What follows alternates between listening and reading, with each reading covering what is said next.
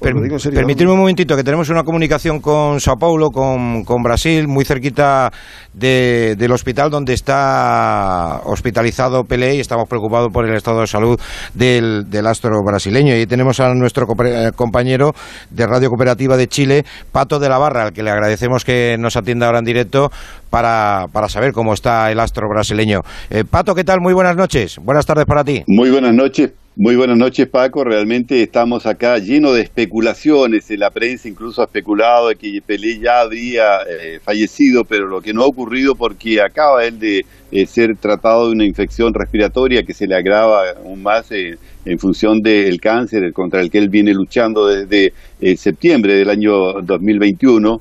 en estos momentos estaba realizándose una eh, un examen que es eh, periódico, cada mes él se realiza estos exámenes eh, y lamentablemente tuvo una infección respiratoria, pero fue tratada rápidamente por los médicos del Hospital Albert Einstein, quienes dicen que Pelé está estable, que está en una sala común, que no ha estado en la unidad de terapia intensiva por el momento y que ha respondido bastante bien a esta, a esta batería de, exámenes que se le están haciendo, está estable, ah. eh, lógicamente que dentro del cuadro que él presenta, que es bastante grave con este cáncer que lo atacó primero al colon y ahora al, hígado y algunos otros órganos como los pulmones, pero que eh, todavía está muy bien. Incluso él hizo un agradecimiento, eh, grabó una live eh, agradeciendo el homenaje que le hicieron en Qatar y también la preocupación que tenían los deportistas de, todo el mundo.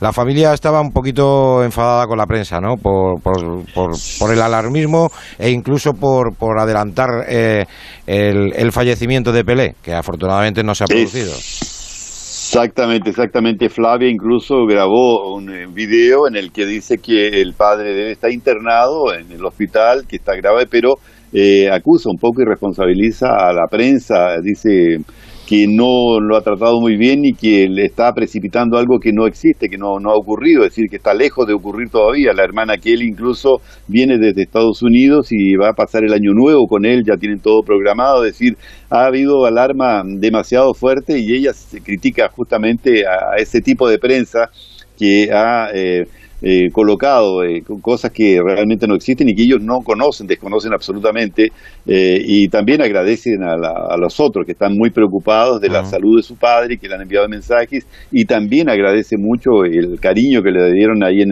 la Copa del Mundo con los jugadores de Brasil. Vio el partido incluso de Camerún, no le gustó mucho, lamentó que Brasil lo hubiese perdido, pero dice que fue un partido y que, bueno, que el, Mundial comienza prácticamente ahora, en la, fase siguiente contra Corea. Es decir, por lo menos está bastante lúcido en su comunicación con los médicos y también con las personas que están muy próximas de él. ¿no?